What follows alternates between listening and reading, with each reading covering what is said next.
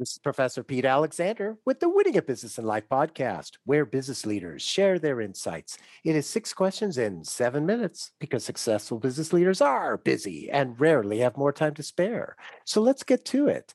Question number one in a few sentences, please tell me who you are and what you do.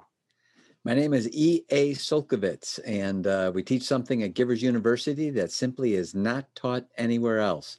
We teach how to discern in relationships, how to separate the person who we love from their deeds, which we may not love, and by observing the deeds, specific actual deeds, begin to discern who should I pull closer into my life and who should I begin respectfully distancing myself because they're about ready to make me collateral damage in situations that are not of my making. So we teach discernment in relationships.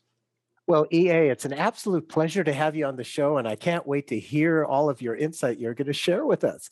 Question number two What is something that makes you smile and or laugh about working in your industry? I would say the thing that makes me smile the most is when someone hears the story of how I met my mentor uh, he became the father I never had, even though I had a father, and I became the son he never had, even though he had a son. How he influenced my life, how he impacted my life, and how even today I'm fulfilling a vow I made to him at the ripe old age of uh, 19 years old. So uh, I, I love it when someone hears that story and then they realize the importance of having a mentor and they begin to then seek out having a great mentor in their life. Oh, I love it. And I can hear the passion in your voice about that. It's it's it's absolutely fantastic the impact that you're having. Question number 3. I have a fictitious book with all the answers for business. What chapter would you think most companies should read? Well, once I got past the fine cover artwork there, I would I, I, I would think I would go with chapter that would be entitled "Which Five because it has to do with the gentleman an interview I had recently where he said, "Wow, I love what you do, but uh, you know, I just read a book that says surround yourself with five good people." And I asked him a simple question. I said, "You're absolutely right, but which five? And all of a sudden, there was a blank look on his face. So I would teach people, and I would say, read the chapter that teaches you to find out which five and how to select those five that you should have closest to you. My goodness, I think that would be a best-selling uh, book by itself, as opposed to just a chapter. So great, great suggestion.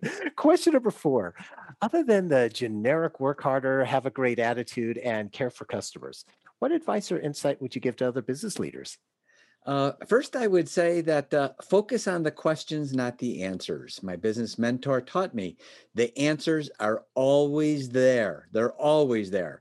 What happens is we ask the wrong questions. So, as you in your business career, family, or socially, focus on asking the right questions and you'll always get the right answer. So, focus on the question, not the answer. And the second part of that answer would be to repeat the three things that my business mentor taught me to say over and over again. And that was, I will never give up. I will keep rising up and I will always overcome. Oh, very powerful. All three of those. And I like that, like also what you're talking about, focus on the questions, not the answers. Can you give a quick example of one for us that uh, so that the listeners could uh, really resonate with? Sure. Uh, as an example, uh, by asking the wrong questions and the wrong one of the right questions I asked inadvertently at 16 years old, I asked, "Where's my mentor?" Because I could, and and then what happened was two or three months later, I actually met him, uh, because I asked the right question. I threw it out there. By contrast, if I would have said, you know what, I'm never meeting the right people in my life and I'm never going to make it. I don't know why I'm never going to make it. The, the, question, I don't know why I'm never going to make it. I even have to rewire that in my own head right now when I said it because I don't believe that. Right. Mm-hmm. So by asking the right question, our lives become self fulfilling prophecies because the answers appear to us. So think about the questions and the right kind of questions, and you'll have the right kind of answers. I love it. Thank you for that clarification. It, it makes so much sense. It's it's it's really insightful. Question number five: What other business leader like yourself would you like to acknowledge and invite to be on my podcast? I would really recommend Alex Sanfilippo, who actually runs Podmatch and I can share with you. Uh, first of all, that's how you and I met. Uh, mm-hmm. Uh, but I, I think they have a great platform, and he did something that really caught my eye, which is why I'm mentioning him.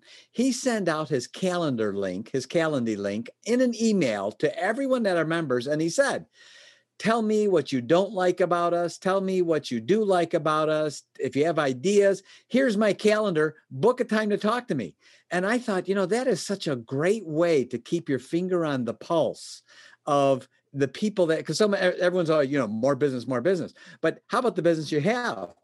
And I thought, what a great way to just put your calendar out there and say, tell me what you like, don't like, or any ideas you have. Book a calendar link with me. Let's, I want to hear it. And mm-hmm. I thought, mm-hmm. man, that was great. So I'd recommend that. I think he'd be a great guest and also connecting pod guests with hosts and what a great platform to do it. It's how you and I met. Mm-hmm. That's absolutely. And Alex is a great guy. I've sat in on uh, some of his webinars and I always learn something new. So he's he's giving great value. So I love that suggestion and I'll reach out to him. I, I look forward to I, I think and I think he'll probably accept because he's a he's a big fan of podcasting. yes, yes. And he actually uh, asked me to participate in a speaking event he has coming up uh, on the art of telling a good story. Oh, uh, and, and how to do that. So I, am very blessed to be able to be uh, participate in that upcoming event uh, on Podmatch as well. Oh, great. I look forward to that being on that one. And our final question, question number six. Please tell me about your first job. Well, first one of consequence was that of a janitor at the ripe old age of 16. Now, uh, Professor Pete, I didn't mind being a janitor because, well, business was always picking up. What? Anyway so the uh, so here so at 16 years old i had two events in my life that changed my life while i was a janitor. One if you ever saw the movie the founder with michael keaton about mcdonald's and ray kroc yes. he talks to a secretary outside of his office all the time june this june that june that. That lady is june martino whose house i cleaned every single wednesday when i was a janitor at 16 years old that actual lady, June Martino. And I tell the detailed story, and it, it's actually quite phenomenal on how she opened my eyes into having a mentor because hers was Ray, Ray Kroc. And then subsequently, how being a janitor, I actually that led to me meeting my mentor that changed the trajectory of my life forever. So at the age of 16 as a janitor, I had two of my most significant things happen in my life, both huge blessings. Wow, what a great story. I absolutely love hearing that. Obviously, you know, as we were talking about in the last question about uh, uh, being a, uh, on the storytelling uh, webinar coming up, you can see that you definitely have the talent for that. but but also the you know the small world of being able to have been you know the the the the the you know the person who cleaned that this lady's house. I mean, it, it's just perfect. So it's a really great, great story to have. And yeah, I really appreciate you for being on the show. And how can people find you? They would go to givers plural, giversuniversity.com mm-hmm. and uh, sign up for our free email. It's absolutely free. We're not spammers. They'll get one email a week from us with great new nuggets of information once a week on Thursday, usually. And they'll get some great downloads, including the checklists of deeds to actually look for that will help them discern in their relationships. They, we want them to download it and use it every day. It's a great thing. And uh, Professor Pete, thank you for having me on your great podcast. Well, it's been my pleasure. And this is Professor Pete Alexander with the Winning at Business and Life podcast. Get hundreds of amazing business insights from previous guest episodes on your favorite podcast app. Thanks for listening.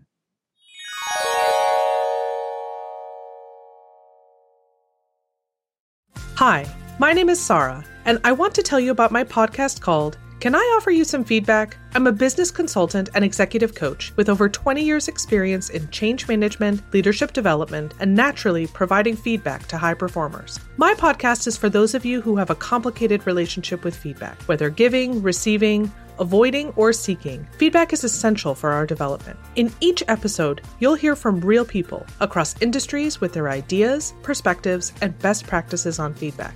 I'll also be sharing business bites with you simple explanations of organizational tools, management techniques, and leadership philosophies that will help you and your businesses thrive. You can listen to Can I Offer You Some Feedback on your favorite podcast app or learn more at evergreenpodcasts.com.